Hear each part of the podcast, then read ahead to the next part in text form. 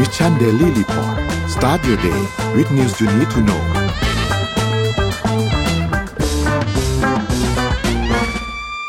สวัสดีครับยินดีต้อนรับเข้าสู่ Mission Daily Report ประจำวันที่ 30 มกราคม 2566 นะครับ วันนี้คุณอยู่กับเรา 2 คนตอน7โมงถึง8โมงเช้า สวัสดีพี่เอ็มครับ สวัสดีค่ะ แล้วก็สวัสดีท่านผู้ฟังทุกๆทท่านด้วยนะครับ ที่กำลังฟังอยู่วันนี้นะครับ วันนี้วันจันทร์นะครับ เดี๋ยวนนพาไปอัปเดตเรื่องราวต่าง ๆ กันนะครับว่า เป็นอย่างไรบ้างในช่วงวันเสาร์อาทิตย์ที่ผ่านมานะครับแล้วก็มีหลายเรื่องเลยที่อยากจะชวนทุกท่านคุยนะครับ อยากให้มาติดตามกันในวันนี้นะครับเดี๋ยวนนพาไปดูตัวเลขก่อนครับพี่เอ็มตัวเลขล่าสุดนะครับใช่เซ็ค่ะนบ้านเรานะครับอยู่ที่หนึ่งพันหกร้อยแปดสิบเอ็ดจุดสามศูนย์นะครับบวกขึ้นมา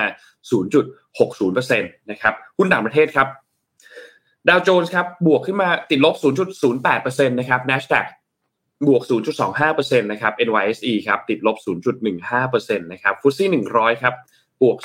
0.05%แล้วก็ห่างเสงนะครับบวก 0.54%ครับราคาน้ำมันดิบครับมีการปรับตัวลดลงครับ WTI ครับอยู่ที่ 79.68 นะครับติดลบมา 1.6%นะครับแล้วก็ Brent ครับอยู่ที่ 86.66 นะครับติดลบมา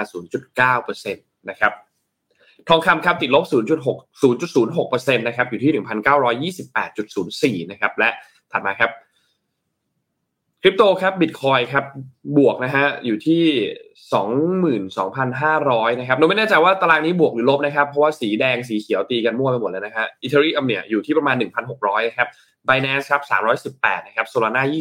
24.69 นะครับ แล้วก็บิตคับคอย 1.92 นะครับ ถ้าตัวเลขถูกนะ ก็จะติดลบตัวเดียวในกระดานนี้นะครับ นี่เป็นอัปเดตตัวเลขทั้งหมดครับพี่เอ็มเดี๋ยวนนี้ค่ะ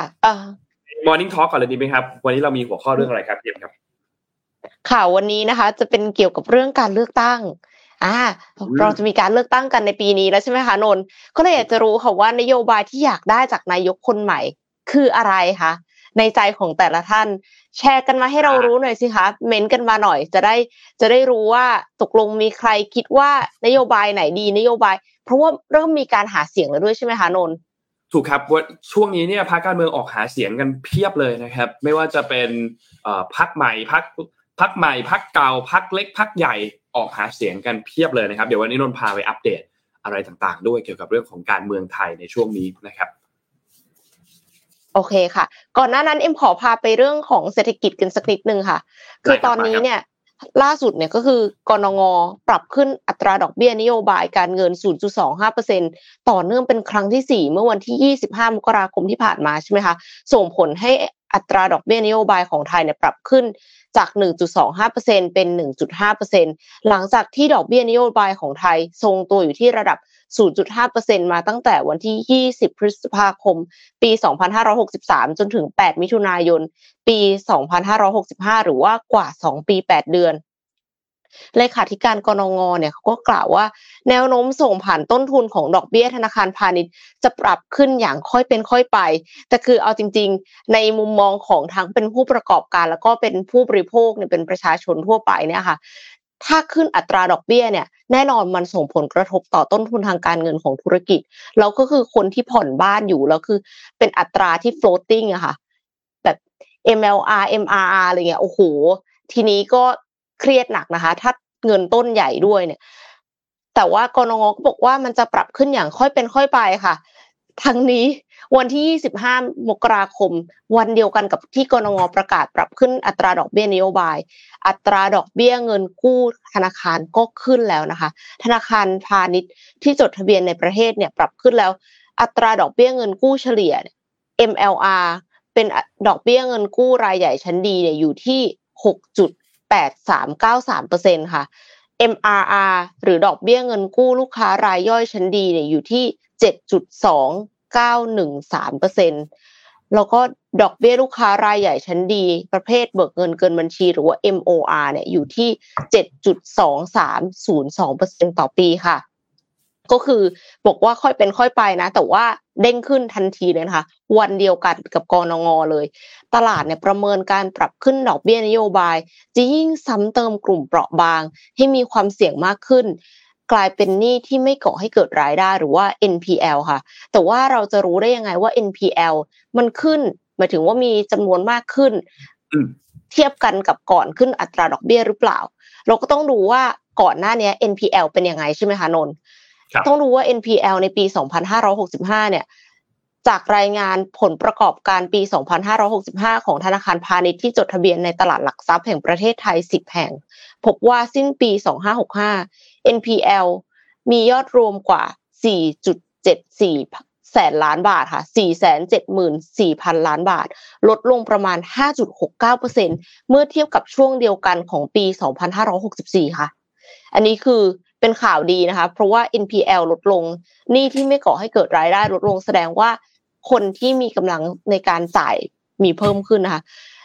ธนาคารส่วนใหญ่เนี่ย NPL ลดลง แต่ว่ามีสามธนาคารค่ะที่ NPL ปรับขึ้นนี้ก็คือขอบคุณข้อมูลจากสานเศรษฐกิจนะคะธนาคารพาณิชย์ที่มี NPL เพิ่มขึ้นเนี่ยก็คือธนาคารเกียรตินาคินพัทระ1.6หมื่น1.26หมื่นล้านบาทเพิ่มขึ้น 29.23%ของช่วงเดียวจากช่วงเดียวกันของปีที่แล้ว ธนาคารกรุงศรีอยุธยาค่ะ4.37หมื่นล้านบาทค่ะ เพิ่มขึ้น 13%จากช่วงเดียวกันของปีที่แล้ว และ LHFG 5,248 ล้านบาท เพิ่มขึ้น 2.7%จากช่วงเดียวกันของปีที่แล้วค่ะ คือปัจจุบันเนี้ยธนาคารพาณิชย์ มุ่งดูแลคุณภาพลูกค้า บางธนาคารเนี่ยก็กันสำรองเพื่อรองรับกลุ่ม SME รายเล็ก กลุ่มค้าขายออนไลน์ ซึ่งยังมีความเสี่ยง ส่วนรายใหญ่และขนาดกลางเนี่ยเขาบอกว่าได้รับอนิสงส์จากการเปิดประเทศ และการฟื้นตัวของภาคบริการ จึงเริ่มมีรายได้เข้ามา แต่ปัญหาก็คือ การฟื้นตัวของเศรษฐกิจภายในประเทศเนี่ยมันอาจจะไม่กระจายค่ะ มันอาจจะกระจุกถ้าเศรษฐกิจฟื้นแต่ไม่กระจายตัวเนี่ยอาจกดดัน NPL กลางปีนะคะ ก็คือแต่ละภาคส่วนเนี่ยก็คาดว่าท่องเที่ยวเนี่ยฟื้นตัวแน่นอน แต่ว่า ภาคส่วนอื่นๆ ยังไม่มั่นใจนะคะ ธนาคารแห่งประเทศไทยเนี่ย มองการส่งออกชะลอตัวค่ะ แล้วก็เศรษฐกิจไทยน่าจะฟื้นจากแรงส่งภาคท่องเที่ยวและการบริโภคภาคเอกชน ระยะต่อไปกนงยังติดตามใกล้ชิด 3 ปัจจัยก็คือ 1. แนวโน้มเศรษฐกิจโลกนะคะ 2. พัฒนาการของจำนวนนักท่องเที่ยวจีน จากที่คาดว่าปีนี้จะมีนักท่องเที่ยวจีนเข้ามาราว 11 ล้านคน ปีหน้า 25 ล้านคน รวมถึงนโยบายอื่น ๆ ที่จะเสริมหรือกระตุ้น จากการเปิดประเทศของจีนแล้วสามคือสถานการณ์เงินเฟ้อในระยะต่อไป อาจส่งผ่านต้นทุนสู่ผู้ประกอบการก็คือขึ้นดอกอัตราดอกเบี้ย ที่ผู้ประกอบการต้องกู้เพื่อที่จะมาทำธุรกิจนะคะ โดยมองอัตราเงินเฟ้อคาดการ จะปรับสู่กรอบปลายปี 2566 อัตราเงินเฟ้อพื้นฐานมีความเป็นไปได้ที่จะลดลงช้า เนื่องจากเศรษฐกิจกำลังฟื้นตัว ซึ่งอาจทำให้ราคาสินค้าขยับขึ้น แล้วก็จะเห็นการส่งผ่านต้นทุนหลอกดอกเบี้ยอีกหนึ่งระลอกนะคะ ซึ่งกรงงเห็นว่าการทยอยปรับขึ้นดอกเบี้ยนโยบายอย่างต่อเนื่อง เป็นแนวทางดำเนินนโยบายที่สอดคล้องกับแนวโน้มการฟื้นตัวของเศรษฐกิจและเงินเฟ้อค่ะ หากแนวโน้มเศรษฐกิจและเงินเฟ้อไทย ปลี่ยนไปจากที่ประเมินไว้กรงก็ยินดีจะปรับเปลี่ยนนโยบายการเงินเช่นเดียวกันค่ะ ก็ต้องติดตามตอนต่อไปนะคะ ว่าจะเกิดอะไรขึ้น เพราะว่าได้ยินแว่วๆมาว่าเฟดเนี่ยก็อาจจะลดอัตราดอกเบี้ยในระยะเวลาอันสั้นนี้ด้วยค่ะ เสริมข้อมูลจากพี่เอ็มนะครับ เรื่องของเฟดเนี่ยนะครับ จริง ๆ แล้วเนี่ยตอนนี้ก็อย่างที่พี่เอ็มพูดถึงเลยครับ ว่ามีข่าวว่าเตรียมที่จะลด อัตราดอกเบี้ยลงอีกครั้งหนึ่งหลังจากที่เงินเฟ้อเนี่ยมันเริ่มที่จะลดลงนะครับก็มีข้อมูลจากบลูเบิร์กเหมือนกันครับพี่เอ็มบอกว่าทางด้านธนาคารกลางสหรัฐเนี่ยเขาก็จะชะลอการขึ้นอัตราดอกเบี้ย เพราะว่าตัวเลขเงินเฟ้อต่างๆ ที่เขาเห็นเนี่ยมันค่อนข้างที่จะดีขึ้นนะครับรวมถึงอัตราการจ้างงานเริ่มที่จะปรับตัวดีขึ้นด้วยนะครับจากความต้องการของงานที่มากขึ้นนะครับก็เขาคาดการณ์กันว่าการปรับขึ้นอัตราดอกเบี้ยนโยบายของเฟดเนี่ยจะปรับลงมาอยู่ที่ไม่เกิน 0.25%น นะครับโดยคาดการว่าโดยภาพรวมแล้วเนี่ยอัตราดอกเบี้ยนโยบายของสหรัฐเนี่ยน่าจะอยู่ที่ประมาณ 4.5 ถึง 4.75%นะครับซึ่งก็จะเป็นการปรับลดอัตราดอกเบี้ยนโยบายที่ปรับเพิ่มขึ้นขึ้นมาเป็นครั้งที่ 2 ต่อเนื่องจากการการประชุมในครั้งที่แล้วเนี่ยนะครับก็เป็นสัญญาณอันนึงว่าการปรับเพิ่มอัตราดอกเบี้ยนโยบายที่รุนแรงของเฟดก่อนหน้านี้เนี่ยนะครับตอนนี้เริ่มที่จะกลับมาคงที่แล้ว นะครับก็รอติดตามดูสำหรับที่เฟดนะครับเราพามาดูอีกเรื่องหนึ่งต่อครับพี่เอ็มที่ยูเครนครับยูเครนตอนนี้เนี่ยมีหลายประเด็นมากที่น่าสนใจแล้วก็ทั่วโลกเนี่ยกำลังให้การติดตามอยู่นะครับ คิดว่าหลาย ๆ ท่านน่าจะได้เห็นหน้าข่าวพอสมควรนะครับ เกี่ยวกับประเด็นเกี่ยวกับว่าจะมีหลาย ๆ ชาติที่เป็นชาติตะวันตก เตรียมที่จะส่งทางด้านรถถังเนี่ยไปให้กับทางยูเครนนะครับ ซึ่งนนขอพูดชื่อประเทศก่อนแล้วกันเนาะ เพราะว่าตอนนี้เนี่ยอย่างสหรัฐอเมริกา แล้วก็เยอรมนีเนี่ยมีการประกาศอย่างเป็นทางการแล้วนะครับ ว่าจะส่งทางด้านของรถถังที่ผลิตในประเทศเนี่ยไปให้กับยูเครนเพื่อที่จะช่วยสู้ศึกในศึกการสู้กับรัสเซียเนี่ยนะครับ ซึ่งอันนี้ก็ก็กังวลเหมือนกัน เพราะว่า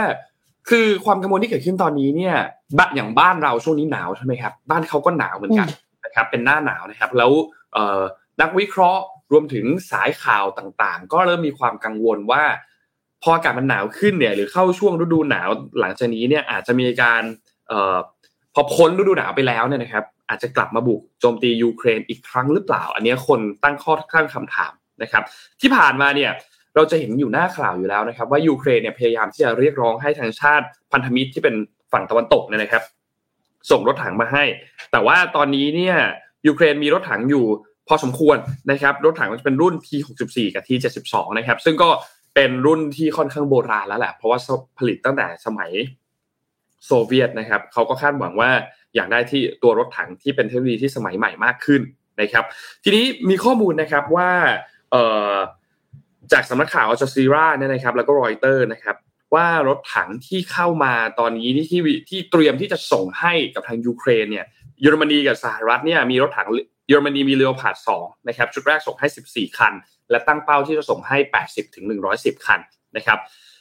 สหรัฐเนี่ยเป็นรถถัง M1 Abrams นะครับส่งให้ 31 คันนะครับอังกฤษครับเป็นรถถัง Challenger 2นะครับส่งให้ 14 คันนะครับโปแลนด์ครับเป็น Leopard 2เหมือนกันนะครับส่งให้ 14 คันนะครับ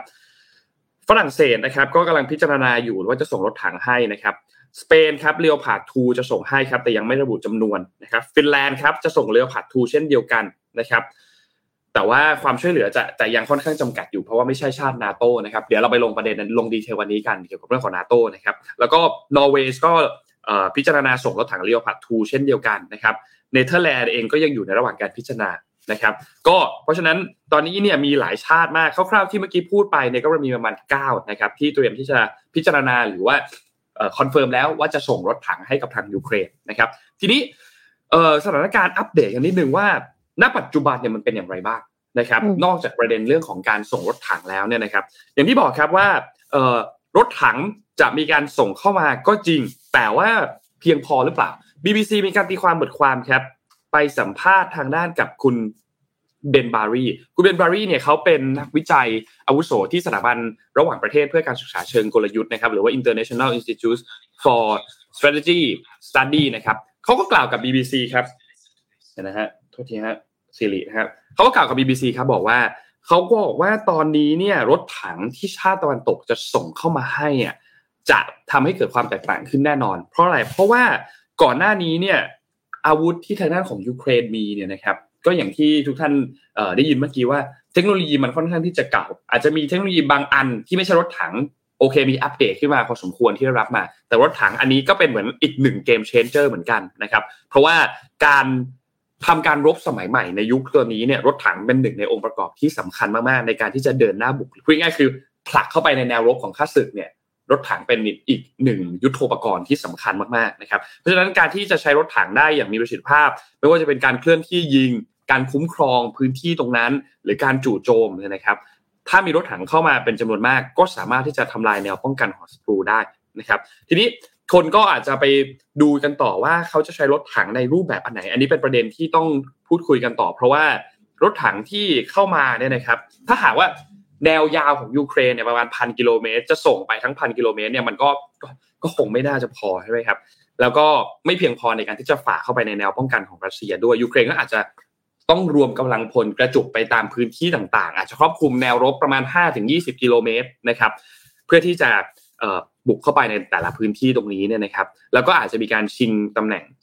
ในช่วงเวลาของ กลางคืนนะครับเข้าไปโจมตีในช่วงเวลากลางคืน อันนี้เป็นข้อมูลที่เขาคาดการกันนะครับไม่ใช่ข้อมูลที่ยูเครนออกมาประกาศนะครับ นอกจากนี้อีกอันหนึ่งครับทางด้านของทูตยูเครนเนี่ยนะครับก็อย่างที่บอกครับว่าชาติตะวันตกตอนนี้เนี่ยเตรียมที่จะส่งตัวรถถังมาให้ใช่ไหมครับมีทั้งหมดทุกทูตยูเครนเนี่ยให้สัมภาษณ์ว่ามีสามร้อยยี่สิบเอ็ดคันนะครับสามร้อยยี่สิบเอ็ดคัน นะครับนอกจากนี้นะครับก็ยูเครนเองก็กำลังเจรจาขอให้ช่วยส่งตัว missile พิสัยไกลมาด้วยนะครับอันนี้เป็นข้อมูลณวันที่ 26 มกราคมนะครับฝั่งรัสเซียล่ะว่ายังไงบ้าง ฝั่งรัสเซียนะครับ รัสเซียในวันที่ 26 เนี่ยนะครับ มีการให้สัมภาษณ์บอกว่าการที่จะมีการส่งมอบรถถังจากชาติสมาชิกนาโตเนี่ยอันเนี้ยถือเป็นหลักฐานสำคัญมากๆ ที่บ่งชี้ว่าสหรัฐอเมริกา แล้วก็ชาติในยุโรปเนี่ยเข้ามามี ส่วนเกี่ยวข้องกับสงครามโดยตรง และเพิ่มขึ้นมาเรื่อยๆ ด้วยนะครับ แต่อีกฝั่งหนึ่งก็มองว่าชาติที่จัดหาอาวุธให้กับยูเครนเนี่ยอาจจะตกเป็นเป้าหมายของรัสเซียในอนาคตก็ได้ อันนี้ก็มีความเป็นไปได้เหมือนกันนะครับ อันนี้ก็เป็นความเคลื่อนไหวที่เกิดขึ้นหลังจากที่มีการระบุออกมาว่าจะส่งรถถังให้กับยูเครนนะครับ ทางด้านของโฆษกทำเนียบเครมลินครับคุณดิมิทรีเพสคอฟนะครับก็มีการกล่าวบอกว่าอันนั้นแหละจากแถลงการณ์ของชาติยุโรปจากแถลงการณ์ของสหรัฐที่ออกมาเนี่ย ไม่ว่าจะเป็นการส่งระบบอาวุธต่างๆรถถึงรถถังต่างๆ เนี่ย ก็แม้ว่าจะไม่ได้มีการเข้ามารบโดยตรง แต่สิ่งนี้เป็นสิ่งที่ทางรัสเซียเนี่ยไม่เห็นด้วยนะครับ ทุกสิ่งที่ชาติพันธมิตรทำเนี่ยเป็นการมีส่วนร่วมโดยตรงกับความขัดแย้ง และทางด้านรัสเซียเองก็มองว่าสิ่งนี้เนี่ยเป็นการเพิ่มความขัดแย้งมากขึ้นเรื่อยๆ ด้วยนะครับ ก็รอติดตามดูครับ ตอนนี้เนี่ยรัสเซียเปิดฉากโจมตียูเครนมาแล้วเนี่ยเป็นระยะเวลาประมาณ 11 เดือน นะครับ ก็กินระยะเวลามาเกือบจะหนึ่งปีแล้วนะครับ ค่อนข้างนานนะครับ ก็รอติดตามดูครับ เราคงจะมาอัปเดตสถานการณ์ให้ฟังกันเรื่อยๆครับ อันนี้เป็นเขาเรียกว่าเป็นหมุดหมายก้อนใหญ่อันหนึ่งของประจำปีนี้นะครับ เกี่ยวกับเรื่องของการส่งยุทโธปกรณ์ครับ สงสารประชาชนในประเทศมากเลยค่ะ คือคิดอยู่คิดดูว่าต้องอยู่ในภาวะสงครามเป็นปีอะเขาอยู่ได้ยังไงอะและหนาวด้วย ใช่ใช่ใช่ใช่ ก็หวังว่าจะจบโดยเร็วนะคะ พาไปดูที่เรื่องของอ geopolitics อีกสักนิดหนึ่งนะคะ เป็นเรื่องของการเมืองระหว่างประเทศค่ะเนเธอร์แลนด์และญี่ปุ่นเนี่ยเตรียมเข้าร่วมกับสหรัฐ เพื่อปิดกั้นจีนในการเข้าถึงเซมิคอนดักเตอร์ค่ะ จากสำนักข่าวนิวยอร์กไทมส์นะคะรายงานว่าทางการเนเธอร์แลนด์และญี่ปุ่นเนี่ยยังแบบพิจารณาตัดสินใจว่าจะเข้าร่วมกับสหรัฐอเมริกาหรือไม่ ในการกีดกัน การส่งออกเครื่องมือและเทคโนโลยีที่เกี่ยวข้องกับการผลิตเซมิคอนดักเตอร์ให้กับจีน โดยข้อตกลงเนี่ยมีขึ้นหลังการประชุมระดับสูงของรัฐบาลทั้ง 3 ประเทศค่ะ ข้อตกลงเนี้ยไม่ได้มีการประกาศออกมาอย่างเป็นทางการนะคะ ด้วยสาเหตุด้านความมั่นคง และความสัมพันธ์ระหว่างประเทศ การกีดกันการเข้าถึงเทคโนโลยีที่เกี่ยวข้องกับการผลิตเซมิคอนดักเตอร์ของจีน มีจุดเริ่มต้นเมื่อเดือนตุลาคมปีที่ผ่านมาค่ะ เนื่อง หลังจากที่ทางการสหรัฐออกมาเปิดเผยว่า การให้รัฐบาลจีน สามารถเข้าถึงการผลิตเซมิคอนดักเตอร์เป็นภัยอันตรายด้านความมั่นคง สหรัฐเนี่ยออกมากดดันให้ชาติพันธมิตรอย่างเนเธอร์แลนด์และญี่ปุ่นกีดกันการเข้าถึงเทคโนโลยีของรัฐบาลจีนด้วยเช่นกัน นอกจากตัวเองจะกีดกันแล้วยังยกพวกมากีดกันด้วยนะคะ ขณะเดียวกันรัฐบาลสหรัฐเนี่ยยังออกข้อกำหนด ให้บริษัทที่ใช้เทคโนโลยีของสหรัฐไม่สามารถทำการค้ากับตลาดจีนได้อีกด้วย ก็คือกีดกันทุกด้านเลย อย่างไรก็ตามทางการญี่ปุ่นและเนเธอร์แลนด์เนี่ยเขายังมีข้อกังวลด้านการค้าและการขนส่ง เนื่องจากถ้าญี่ปุ่นและเนเธอร์แลนด์ถอนตัวออกจากตลาดจีน ก็จะมีชาติอื่นที่มีศักยภาพด้านการผลิตเซมิคอนดักเตอร์เข้ามาแย่งส่วนแบ่งทางการตลาดนี้ไปค่ะ ซึ่งก็อาจจะส่งผลลบต่อเทคโนโลยีของทั้งสองชาตินี้ได้ในอนาคต แล้วก็คือ ค่อนข้างมั่นใจอะว่าจริง ๆ แล้วจีนตอนนี้ค่ะ เป็นผู้นำด้านเทคโนโลยีแล้วเขาก็หาทางออกได้อยู่แล้ว ยกตัวอย่างเช่นตอนที่ Android อะค่ะ คือหัวเว่ยไม่สามารถใช้ Android ได้ใช่ไหม แต่ว่าในที่สุดแล้วหัวเว่ยก็ไปพัฒนา OS ของตัวเอง Harmony OS จนกลายเป็น OS ที่เติบโตเร็วที่สุดในโลก เพราะว่าคนจำนวนคนที่ใช้อะค่ะ มันเยอะมาก แล้วกลายเป็นกลับหน้าไปเลยอะ ก็ผลิต OS ได้เองเลย คือก็ไม่แน่ใจเหมือนกันนะคะ ว่าการกีดกันทางการค้าในแบบนี้เนี่ยโอเคแหละ จีนก็อาจจะช้าลงนิดหนึ่งแต่ก็ไม่ได้หมายความว่าสุดท้ายแล้ว เขาจะกลับมาสู้ไม่ได้ อันนี้สหรัฐเนี่ยก็ต้องพัฒนาเทคโนโลยีมาแข่งด้วยนะคะ ไม่ใช่ว่ากีดกันอย่างเดียวนะเพราะว่าไม่ได้หมายความว่าพักพวกตัวเองมีและพักพวกของจีนไม่มี อันนี้ก็ต้องติดตามตอนต่อไปค่ะ ครับหนูว่าคือ มันเป็นอันนี้อันนี้นนคิดเองนะ อันนี้ในในความคิดเห็นนนนะมันเป็นความรู้สึกของคนที่กำลังโดนไล่กวดครับเพิ่มกำลังแบบกำลังโดนไล่มาแล้วแบบกำลังจะแพ้แล้วใช่ไหมใช่ใช่ใช่มันกำลังกำลังจะโดนแซงอะกำลังจะโดนแซงแล้วอะ ก็ก็อาจจะต้องหาพยายามทุกวิถีทางเหมือนกันตอนนี้ก็เป็นไปได้ เมื่อกี้เหมือนมีเอ่อคอมเมนต์จาก YouTube ที่พูดถึงว่านโยบายตัวของเฟดว่า โนไม่แน่ใจนนพูดผิดหรือเปล่า หรือว่าพูดไม่ชัดนะครับ แต่ว่าเฟดไม่ได้กำลังจะลดอัตราดอกเบี้ยนะครับ แต่ชะลอการขึ้นนะครับ เพราะว่าตัวเลขต่างๆขึ้นขึ้นช้าลง ขึ้นช้าลงคือแต่เดิมหรือว่า ขึ้นเยอะมากเลย ในแต่ละครั้งหนึ่งครั้งขึ้นขนาดนี้ เดี๋ยวนี้ตอนนี้หนึ่งครั้งขึ้นแค่นี้คือเหมือนกับว่า แต่เดิมแต่เดิมแบบแปดสิบกิโลเมตรต่อชั่วโมง ตอนนี้เหลือแค่ห้าสิบกิโลเมตรต่อชั่วโมงใช่ใช่แต่ยังไปข้างหน้าอยู่ ตัวเลขต่างๆมันดีขึ้น โดยเฉพาะอย่างนี้คือเงินเฟ้อที่ก่อนหน้านี้คือมันสูงมากๆเนี่ยเงินเฟ้อตัวเลขมันเริ่มที่จะดีขึ้น แล้วก็ตัวเลขต่างๆ ทางเศรษฐกิจมันก็เริ่มดีขึ้นนะครับเฟดก็เลยส่งสัญญาณออกมาว่าจะชะลอการขึ้นอัตราดอกเบี้ยลง จะมีการลดไหมอันนี้ยังไม่รู้ ก็คงในอนาคตอีกหลายเดือนหลายหลายเดือนข้างหน้าถ้าตัวเลขมันดีขึ้นเรื่อยๆก็อาจจะมีการลดก็ได้ก็เป็นไปได้นะครับแต่ณปัจจุบันตอนนี้เนี่ยยังอยู่ในช่วงขึ้นอยู่ แต่ขึ้นในอัตราที่ช้าลงนะครับ เราพาไปต่อข่าวถัดไปครับพี่เอ็มเมื่อวานนี้เราเจอข่าวนี้เรารู้สึกน่าสนใจมากเลยคือ ไม่รู้พี่เอ็มเห็นหรือยังคือข่าวมัมมี่เขามีการค้นค้นพบค้นพบทางด้านของมัมมี่เนี่ยนะครับ ที่อียิปต์นะครับยังไง ให้ทีมงานเอาภาพขึ้นมาให้ดูนะครับ คือ BBC เนี่ยแล้วก็จริงๆแล้วมีนักโบราณคดีที่มีการเปิดเผยข้อมูลออกมานะครับ ว่าเขาพบมัมมี่หุ้มทองคำนะครับ ที่บรรจุอยู่ในโลงหิน และที่สำคัญคือ ไม่ได้เปิดมานาน 4,000 ประมาณ 4,300 ปีนะครับซึ่งมัมมี่นี้เนี่ยเป็นศพของผู้ชายนะครับนนไม่อ่านชื่อนะเพราะนนกลัวอ่านชื่อผิดนะครับ ซึ่งก็เป็นหนึ่งในซากศพที่ไม่ใช่สมาชิกราชวงศ์ที่สมบูรณ์ แล้วก็คิดว่าน่าจะเก่าแก่ที่สุด เท่าที่เคยถูกค้นพบในอียิปต์แล้วนะครับ โดยร่างของมัมมี่เนี่ยอยู่ในอุโมงค์ครับลึกลงไปประมาณ 15 เมตรนะครับ แล้วก็อยู่ในเมืองซักคารานะครับที่อยู่ทางใต้ของกรุงไคโร นะครับ ซึ่งนอกจากนี้เนี่ยก็มีการค้นพบหลุมศพอื่น ๆ อีก 3 แห่งที่นี่ด้วยเนี่ยนะครับมัมมี่ขนาดใหญ่เนี่ยก็เป็นมัมมี่ที่เขาคาดว่านะครับน่าจะเป็นนักบวชเป็นผู้ตรวจการหรือเป็นหัวหน้าของขุนนางนะครับ ส่วนอีกร่างหนึ่งเนี่ยเป็นเจ้าหน้าที่ของพระราชวังอาวุโสที่รับตำแหน่งผู้รักษาความลับนะครับ ก็ทำให้เป็นหนึ่งในคนที่ทำหน้าที่ประกอบพิธีกรรมพิเศษทางศาสนาต่างๆนะครับ ส่วนอีกหลุมศพหนึ่งเนี่ยเขาคาดว่าน่าจะเป็นผู้พิพากษา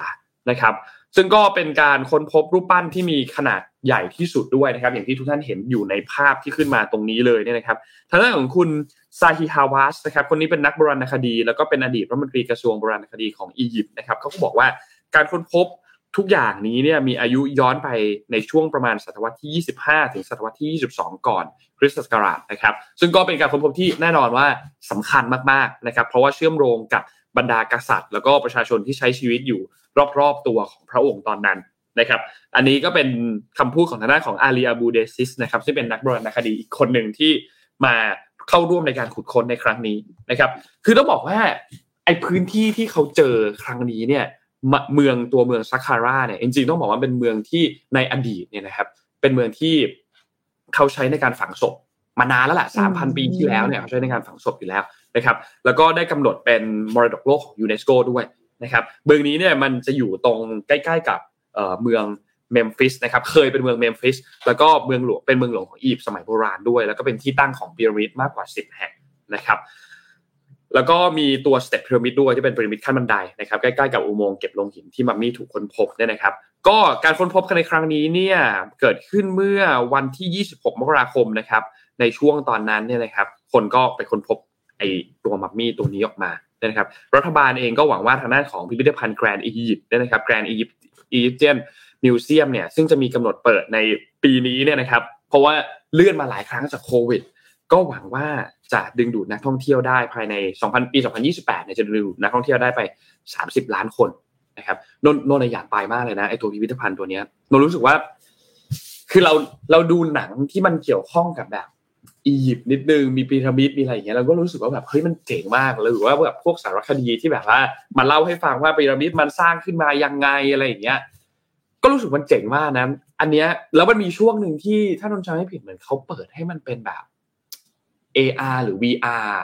ที่เราเข้าไปในเน็ตแล้วดูได้อะแบบเข้าไปเยี่ยมชมสถานที่ต่างๆ ตรงนั้นได้อะไรเงี้ยก็ว่าเจ๋งละไอพิพิธภัณฑ์อันนี้ก็ก็เป็นอีกอันหนึ่งที่น่าไปนะครับ มีกำหนดเปิดปีนี้นะครับ ใครที่ สนใจจะไปท่องเที่ยวก็ คิดว่าเป็นอีกอีกแลนด์มาร์กหนึ่งที่ชีวิตนี้อยากไปสักครั้งหนึ่งอะโนว่าโนว่ามันเจ๋งอะอันเนี้ยสิ่งที่ได้ดูคือ The Mummy Return แล้วถ้าสมมติว่าใส่เป็น VR AR แล้วไปเดินอยู่แถวนั้นนี่คือกลัวนะคะ อันนี้นี่คือกลายเป็นแบบว่าน่กลันิดนึงกลายเป็นแบบหนังสยองขวัญไปเลย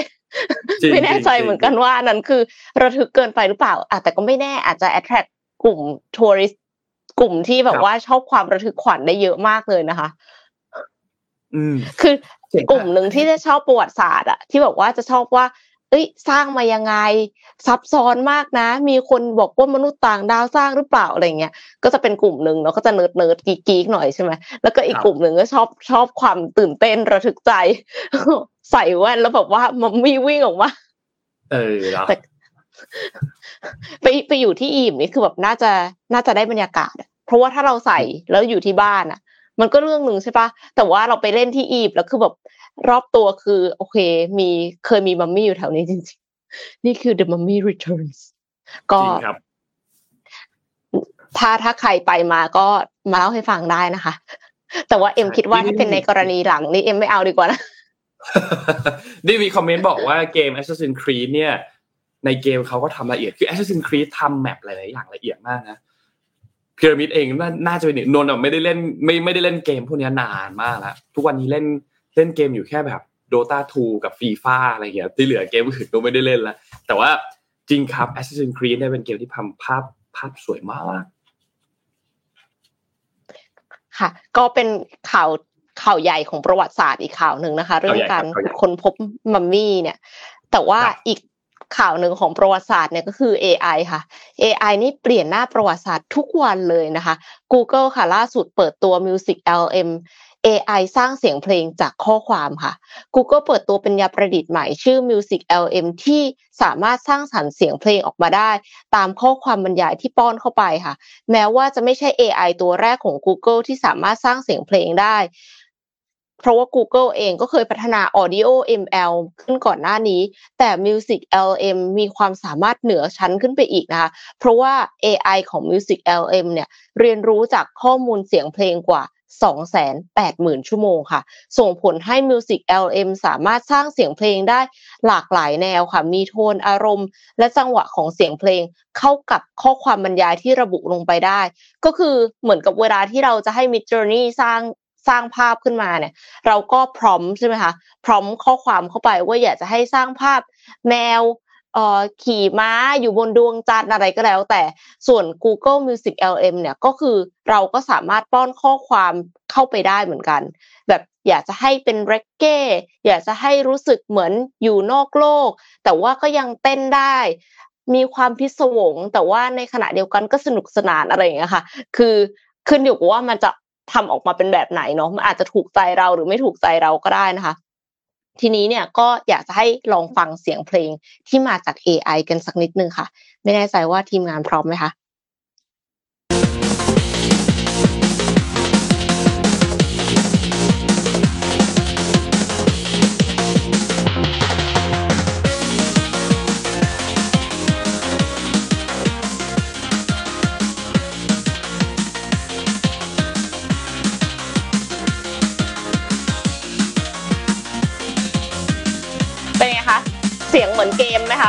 ราะว่าอันเนี้ยเป็นตัวอย่างของเกมอาร์เคดเหมือนไหมคะนนท์ในฐานะเกมเมอร์เหมือนเหมือนเหมือนเหมือนเกมญี่ปุ่นอะเหมือนแนวๆเกมเหญี่มือนปุ่นแบบเหมือนเกมญี่ปุ่น อืมอืมอืมอืมอืมญี่ปุ่นอะญี่ปุ่นอะชอบทำเสียงประมาณเนี้ย บอกไม่ถูกเขาบอกว่ามันมัน repetitive มันแบบว่าเหมือนกับมันมีการซ้ำแล้วทำให้จำกันได้ง่ายเนาะโอเคต่อค่ะ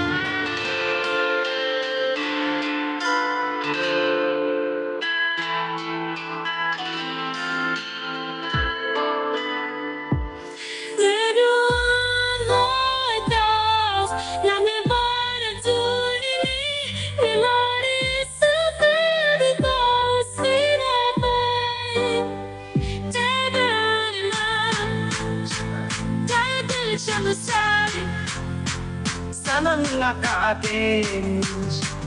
Tayo sa digitals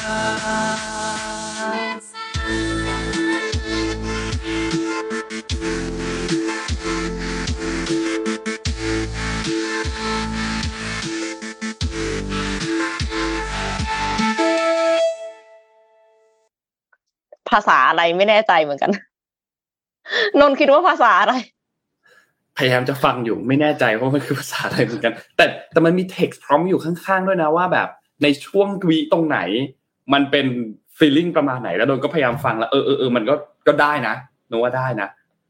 เข้า feeling เข้ากันได้กับแต่ว่าภาษาอาจจะเอามาสมาธิสนธิกันระหว่างภาษาหนึ่งกับอีกภาษาหนึ่งใช่ไหมครับ จริงครับจริงครับ ค่ะก็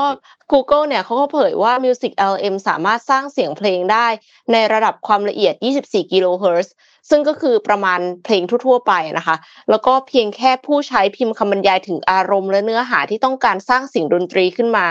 และนอกจากนี้เนี่ยยังสามารถนำเข้าภาพเคลื่อนไหวพร้อมคำบรรยาย สร้างมิวสิกวิดีโอไปได้เลยนะคะ คือเดี๋ยวก่อน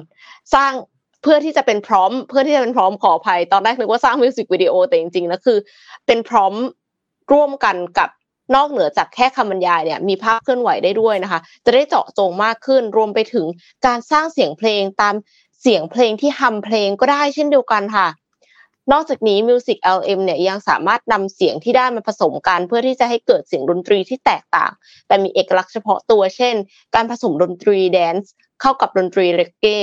ซึ่งปกติแล้วการผสมดนตรีเพลงที่มีความแตกต่างทั้งอารมณ์และโทนเสียงด้วยตัวเองเนี่ยจะต้องอาศัยความชำนาญในการปรับจังหวะและทำนองให้เข้ากันค่ะ แต่ Music LM สามารถผสมผสานเสียงเหล่านี้ได้อย่างลงตัวค่ะคำว่าลงตัวไม่ได้หมายความว่า จะเข้ากับเทสของทุกคนนะคะ อันนี้ก็ขึ้นอยู่กับว่าใครชอบดนตรีแบบไหนเนาะปัจจุบันนี้ Music LM เนี่ยยังอยู่ในขั้นตอนการพัฒนาของ Google แล้วก็ยังไม่ถูกเปิดให้เข้าใช้แบบสาธารณะได้ ยังไม่ได้เหมือนเหมือน Chat GPT ที่ทุกคนเข้าไปเล่นได้นะคะ เพราะว่าเขากังวลเรื่องปัญหาด้านลิขสิทธิ์ค่ะ ที่เพลงที่มีอยู่ในปัจจุบันที่ปัญญาประดิษฐ์เอาเนื้อหาบางส่วนมาใช้ และเสียงเพลงที่สร้างขึ้นโดย Music LM บางครั้งก็ ยังฟังดูแปลกหูนิดนึงนะคะ เพราะฉะนั้นก็ยังไม่ต้องคาดหวังให้มันสร้างเพลงสไตล์ EDM แบบเร้าใจ แล้วดีเจก็ยังไม่ต้องกังวลว่าจะตกงานในเร็ววันนี้ค่ะ แต่ว่าเป็นเครื่องมือที่น่าสนใจมากคือเอ็มเชื่อว่าคนที่ทำงานอยู่ในวงการเนี่ยถ้าสมมติว่าอย่างเช่นวงการโฆษณา มันต้องมีเสียงประกอบที่ไม่ติดลิขสิทธิ์อาจจะเอาไปใช้ได้ แต่ว่าอ่า Google เขายังไม่ได้เปิดให้ใช้เนาะก็รอต่อไปว่า ในอนาคตอาจจะมีการใช้แล้วอาจจะต้อง Google เองอาจจะต้องแบ่งเงินให้กับเจ้าของเพลงที่ AI นำมาใช้ด้วยค่ะ คือตอนที่เทรนไปอะสองแสนแปดหมื่นชั่วโมงเนี่ยไม่แน่ใจเหมือนกันว่าไปโดนเพลงใครบ้างเนาะใช่ใช่ใช่ใช่เออเออเจ๋งเจ๋งเจ๋งเจ๋งดีครับ ดีครับ นนพามาต่อเรื่องไหนดี ขอขอดูแป๊บนึงนะฮะตอนนี้มีหลายเรื่องมากเลยที่อยากจะพูดถึงเนี่ยนะครับอะพาไปเรื่องเลือกตั้งนิดนึงดีกว่าอืมเรื่องเลือกตั้งเนี่ยเอ่อตอนนี้เนี่ยล่าสุดเนยนะครับเพิ่งมีการโปรดเกล้ากฎหมายเลือกตั้งลงมาเรียบร้อยแล้วนะครับ ตัวราชกิจจานุเบกษานะครับเผยแพร่พรบเลือกตั้ง แล้วก็พรบพักการเมืองนะครับ ซึ่งจะมีมีผลเนี่ยเมื่อวานนี้เป็นวันแรกวันที่ 29 มกราคม 2566นะครับ ซึ่งสาระสำคัญหลักๆ ของตัวราชกิจจานุเบกษาฉบับนี้เนี่ยนะครับ ก็เกี่ยวข้องกับเรื่องการกำหนดให้มีการเลือกตั้งสมาชิกสภาผู้แทนราษฎรหรือว่าสสแบบแบ่งเขต 400 คน แบบบัญชีรายชื่อ 100 คนนะครับ รวมถึงเรื่องของการออกเสียงลงคะแนนให้ใช้บัตรเลือกตั้งอ่อสสแบบละหนึ่งใบ แบบละหนึ่งใบนั่นหมายความว่า คุณใช้หนึ่งใบเลือกตั้งเขตหนึ่งใบเลือกตั้งแบบบัญชีรายชื่อนะครับ เท่ากับว่ารวมแล้วสองใบนั่นเอง นะครับ ซึ่งก็จะมีลักษณะที่แตกต่างกันชัดเจนนะครับ โดยนอกจากนี้เนี่ยเออก็จะมีตัวพระราชบัญญัติประกอบรัฐธรรมนูญว่าด้วยพรรคการเมืองด้วยนะครับที่เป็นฉบับที่ 2 ประจำปี 2566 นะครับ โดยกำหนดให้บังคับเนี่ยตั้งแต่วันถัดหลังจากที่ประกาศออกมาก็คือเมื่อวานนี้เช่นเดียวกันนะครับ ก็เป็นอันว่าตอนนี้เตรียมความพร้อมแล้วเกี่ยวกับเรื่องของการเลือกตั้งนะครับ ตอนนี้หลาย ๆ คนก็พูดถึงบอกว่าเป็นการช่วงแบบ เขาเรียกว่านับถอยหลังแหละนับถอยหลังการยุบสภาแล้วนะครับ เพราะว่าตอนนี้สภาจะผ่านนู่นนี่อะไรก็ค่อนข้างยาก เพราะว่าสส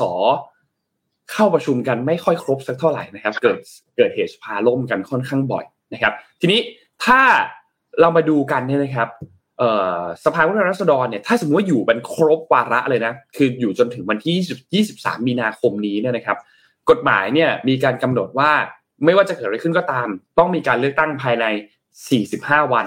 หลังจากที่สภาผู้แทนราษฎรเนี่ยหมดอายุนะครับเพราะฉะนั้นเบื้องต้นก็เลยมีการกำหนดไว้ก่อนคร่าวๆว่า เลือกตั้งเนี่ยจะเป็นวันที่ 7 พฤษภาคมนะครับเป็นวันเลือกตั้งทั่วไป แล้วก็จะเปิดรับสมัครการเลือกตั้งสสเนี่ยในวันที่ 3 ถึงวันที่ 7 เมษายนที่จะมาถึงนี้นะครับอันนี้เป็นกรณีที่อยู่จนครบวาระนะครับ แต่ถ้าสมมุติว่า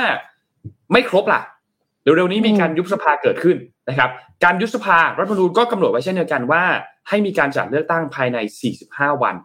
เช่นเดียวกันนะครับ แต่จะมีข้อแตกต่างเกี่ยวกับเรื่องของระยะเวลาการเป็นสมาชิกพรรคการเมือง ถึงจะสามารถลงรับสมัครเลือกตั้งได้นะครับ โดยระยะเวลาการเป็นสมาชิกเนี่ยในกรณีที่ครบวาระสภาเนี่ยจะอยู่ที่ไม่น้อยกว่า 90 วัน แต่ในกรณีที่ยุบสภาเนี่ยจะอยู่ที่ไม่น้อยกว่า 30 วัน เพราะฉะนั้นช่วงนี้เนี่ยก็เลยเป็นช่วงเวลาที่แบบฝุ่นตลบนิดนึงพี่เอ็ม ฝุ่นตลบในที่นี้คือคนวิ่งกันเยอะครับ วิ่งกันเยอะมากเลย ไม่ได้วิ่งหาเสียงนะ วิ่งย้ายพักครับสอสออ๋อเดิม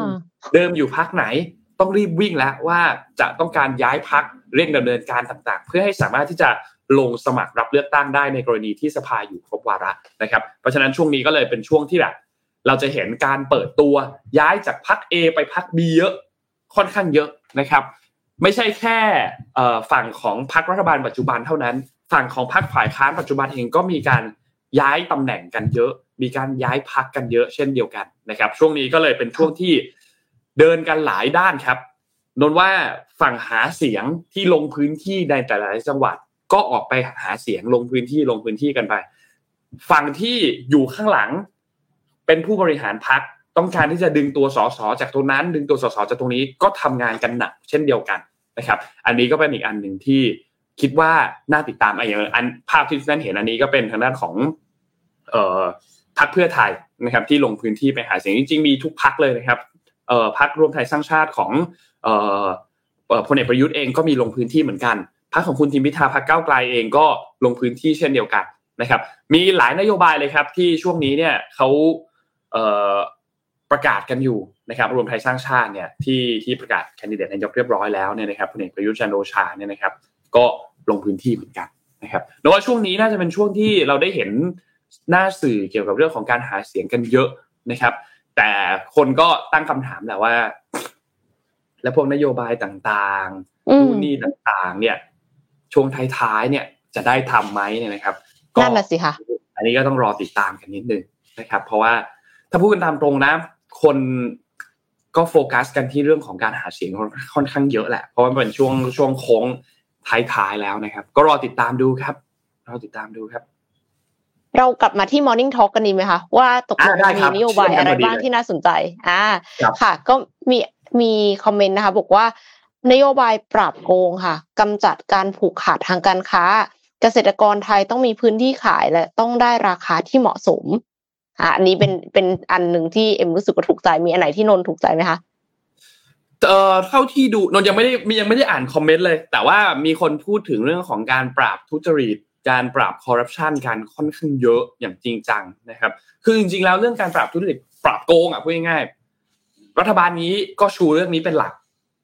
มากๆนะตอนที่หาเสียงนะครับก็ชูชูเรื่องของการเข้ามาปราบปราบโกง เข้ามาจัดการเรื่องคอร์รัปชันเป็นหลักเหมือนกัน แล้วการหาเสียงในช่วงเนี้ยก็มีการพูดถึงนะว่า ขอให้เข้าไปเป็นรัฐบาลอีกครั้งหนึ่งเพื่อที่จะเขาเรียกว่าดำเนินการปราบโกงต่ออะไรอย่างเงี้ยนะครับก็ไม่แน่ใจเหมือนกันว่าช่วงที่อยู่มาก่อนหน้านี้ไม่ได้ปราบหรือยังไง หรือมันไม่ไม่เรียบร้อยหรือยังไง ถึงต้องไปไปต่อนะครับ แล้วก็มีท่านหนึ่งนะครับที่ พูดถึงเรื่องของความกังวลเกี่ยวกับเรื่องของการที่ต่างชาติเข้ามาครอบครองที่ดิน เข้ามาครอบครองอาหารการเกษตรระบบการเงินต่าง ๆ ที่ทำให้คนไทยตกเป็นทาสทางเศรษฐกิจ อันนี้ก็เป็นอีกประเด็นหนึ่งที่นนท์คิดว่าน่าสนใจเหมือนกันนะครับเอ่อมีอันไหนอีก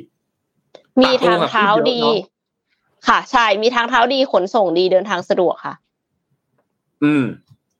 มีเรื่องไหนอีกมีเอ่อปฏิ ปฏิสังขรณ์ไม่แน่ใจว่าตั้งใจใช้คำนี้เลยหรือเปล่าคะปฏิสังขรณ์ระบบราชการตำรวจทหาร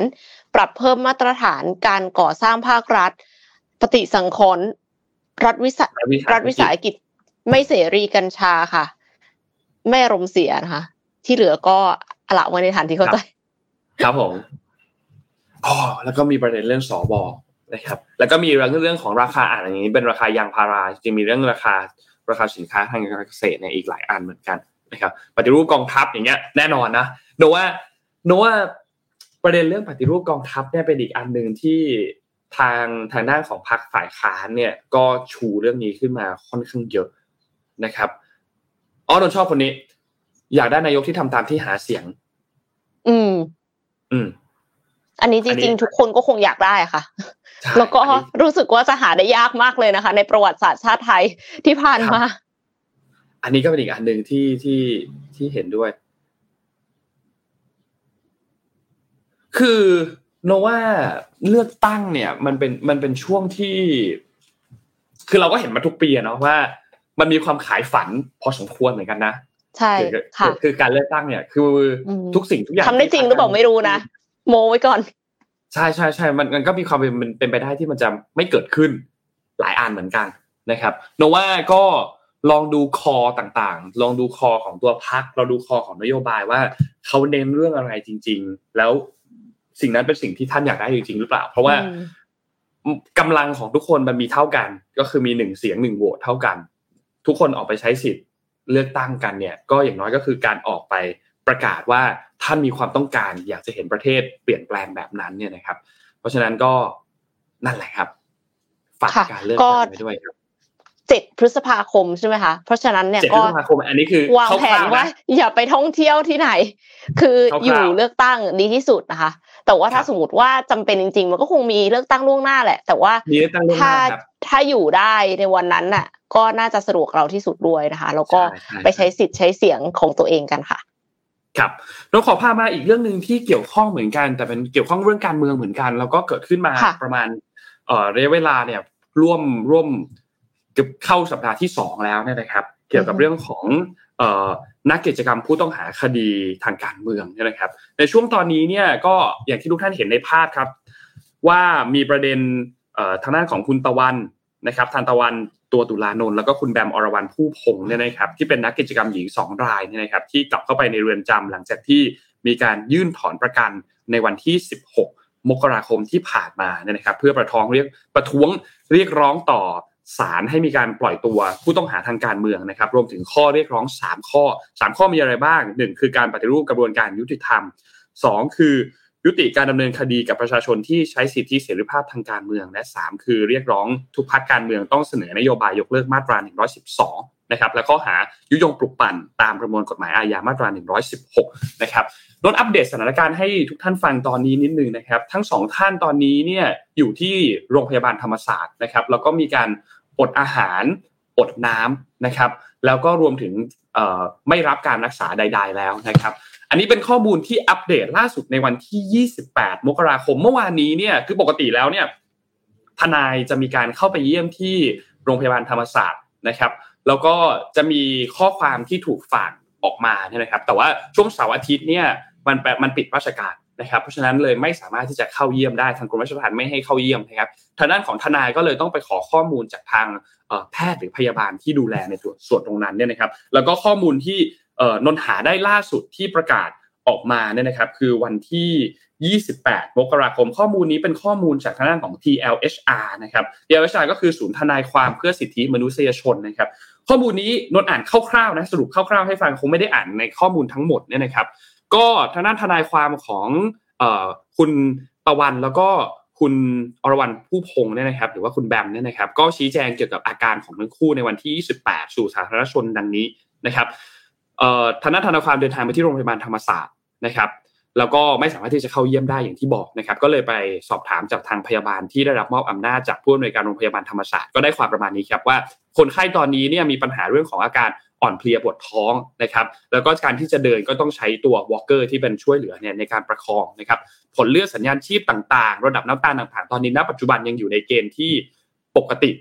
นะครับ แล้วก็คนไข้เนี่ยไม่ได้ทานอาหารปฏิเสธการดื่มน้ำซึ่งพอไม่ได้ทานก็แน่นอนครับจะมีการปวดท้องนะครับ นอกจากนี้คนไข้เองก็ปฏิเสธการรับยาที่ใช้ในการบรรเทาปวดทรมาน แล้วก็ยาลดกรดปฏิเสธไปแล้วก่อนหน้านี้มีการรับยาลดกรดนะครับ ทั้งสองท่านได้มีการรับยาลดกรดแล้วก็มีการดื่มน้ำกันคนละหนึ่งแก้วก่อนหน้านี้นะครับประมาณสักน่าจะถ้าถ้าถ้าวันไม่ผิดรู้สึกจะเป็นวันศุกร์นะครับหรือวันพฤหัสนะครับ แต่ว่าหลังจากนั้นไม่ได้รับแล้วนะครับทางด้านพยาบาลเนี่ยก็มีการกล่าวว่าปกติการประเมินอาการของคนไข้เนี่ยจะไม่ใช้วิธีการดูสภาพภายนอก แต่ใช้วิธีการในการตรวจเลือด หรือว่าการตรวจจับสัญญาณชีพ ซึ่งทั้งหมดนี้เนี่ยจะทำทุกๆ 4 ชั่วโมงนะครับทีนี้ทนายถามว่าแล้วหลังจากนี้จะมีโอกาสที่จะเกิดอาการเกิดอาการช็อกหรือเปล่านะครับพยาบาลจากโรงพยาบาลเนี่ยก็มีการบอกว่า ตอนนี้เท่าที่ประเมินจากสัญญาณชีพ ทุกอย่างยังอยู่ในเกณฑ์ปกติอยู่ แต่ว่า ก็มีความมีแนวโน้มที่จะเกิดการช็อกก็มีความเป็นไปได้เหมือนกัน เพราะว่าเมื่อไหร่ก็ตามที่คนไข้เนี่ยไม่ได้ทานร่างกายก็จะมีอาการช็อกได้ ซึ่งณปัจจุบันตอนนี้ค่าโพแทสเซียมในร่างกายยังปกติอยู่นะครับ คนไข้ยังคงได้รับการประเมินระดับน้ำตาลจากโรงพยาบาลเป็นช่วงๆนะครับ ตอนนี้ก็ทางโรงพยาบาลธรรมศาสตร์เนี่ยก็มีการยืนยันกับทนายความ บอกว่าจะให้การดูแลทั้งตะวันและแบมอย่างเต็มที่ แต่ในส่วนของเรื่องของการเข้าเยี่ยมเนี่ยเป็นสิทธิ์ของทางราชทัณฑ์ว่าจะให้ หรือไม่ให้นะครับโรงพยาบาลธรรมศาสตร์ก็ยืนยันว่าขณะนี้คนไข้ไม่ได้รับการรักษาเนื่องจากปฏิเสธที่จะรับการรักษาและปฏิเสธที่จะรับน้ำรับอาหารยาหรือว่าสารใดๆนะครับ นี่เป็นอัปเดตจากทางด้านของทนายที่เข้าไปเยี่ยมในวันที่ 28 มกราคมที่ผ่านมา แต่ว่าไม่สามารถเข้าเยี่ยมได้นะครับ เพราะว่าติดวันหยุดนะครับ อันนี้วันนี้รอรออีกรออีกวันหนึ่งที่จะเป็นอย่างไร จะเป็นอย่างไรรอวันนี้อีกวันหนึ่งนะครับ เมื่อวานนี้เนี่ยทางด้านของวันที่ 29 มกราคมเนี่ยนะครับทางคุณกิติศักดิ์กองทองนะครับทนายความเนี่ยมีการยื่นประกันตัวนักกิจกรรมทางการเมืองด้วยนะครับมีการยื่นคำร้องต่อศาลอาญาขอปล่อยตัวชั่วคราว ชั้นพิจารณา ก็มีมีการยื่นแต่สุดท้ายแล้วเนี่ยทางด้านศาลอาญาเนี่ยก็ไม่อนุญาตให้ประกันตัว 9 นักกิจกรรมนะครับ ก็อันนี้เป็นข้อมูลอัปเดตล่าสุดเมื่อวานนี้ในวันที่ 29 มกราคม นะครับประมาณนี้ครับสำหรับข่าวเกี่ยวกับประเด็นเรื่องของนักโทษทางการเมืองนะครับ ที่ตอนนี้ประท้วงอยู่นะครับ เดี๋ยววันนี้คาดว่าน่าจะมีอัปเดตเกี่ยวกับเรื่องนี้กันอีกทีหนึ่งทนายความน่าจะสามารถเข้าเยี่ยมได้ ไปถึงคุณตะวันแล้วก็คุณแบบเนี่ยนะครับ คิดว่าน่าจะมีสารออกมาอีกครั้งหนึ่งนะครับ ก็ถ้ามีอะไรจะมาอัปเดตกันให้ฟังอีกครั้งครับ ค่ะ พาไปต่อที่เรื่องของสุขภาพค่ะ แต่ว่าเป็นสุขภาพของสาวๆ น่าจะส่วนใหญ่น่าจะเป็นสาวๆ ที่ทำเล็บเจล อ่า ไม่แน่ใจว่าพอลินทำเล็บเจลไหมนะคะ คือเล็บเจลเนี่ย ปกติเวลาทำมันจะต้องมีเครื่อง UV แล้วก็ใส่มือเข้าไป เพื่อที่จะให้มี UV เนี่ย อ่า เป็นแบบนี้ค่ะ มากระทบที่เล็บแล้วมันก็จะแข็งตัว แล้วก็คือเล็บเจลมันจะสวย มันจะเงางามแล้วมันก็จะอยู่นานค่ะ สาวๆก็เลยชอบกันมากเลย แต่ว่าปัญหาก็คือมันมีงานวิจัยเผยออกมาว่าเครื่องอบเล็บเจลเนี่ยอาจทำให้ DNA เสียหาย พร้อมเสี่ยงเป็นมะเร็งผิวหนังขนน CNN เนี่ยรายงานว่าจากงานวิจัยที่ตีพิมพ์ในวารสาร Nature Communications เมื่อวันที่ 17 มกราคมที่ผ่านมาพบว่า รังสีจากเครื่องอบเล็บเจลอาจก่อให้เกิดเซลล์มะเร็งขึ้นในร่างกายของมนุษย์ รังสีอัลตราไวโอเลตเนี่ยเป็นรังสีแม่เหล็กไฟฟ้ารูปแบบหนึ่ง ซึ่งมีคลื่นความยาวตั้งแต่ 10 ถึง 400 นาโนเมตร พบในแสงแดดแล้วก็แทรกซึมผ่านผิวหนังได้ลึกนะคะ มักใช้ในเครื่องทำผิวแทน กับเครื่องอบเล็บเจล เครื่องทำผิวแทนเนี่ย คนไทยอาจจะไม่นิยมเนาะ แต่ว่าคนขาวอะค่ะ Caucasian เขานิยมกันมากเลยนะคะ เขาแบบเหมือนกับ ทำเป็นว่าฉันไปฮอลิเดย์มา แต่ว่าจริงๆแล้วก็คือไปใช่ไปอาบแดดในเครื่อง UV นั่นเองนะคะ ก็ทำให้มีสารก่อมะเร็งได้นะ การที่ไปทำผิวแทนนะคะ แล้วในขณะเดียวกัน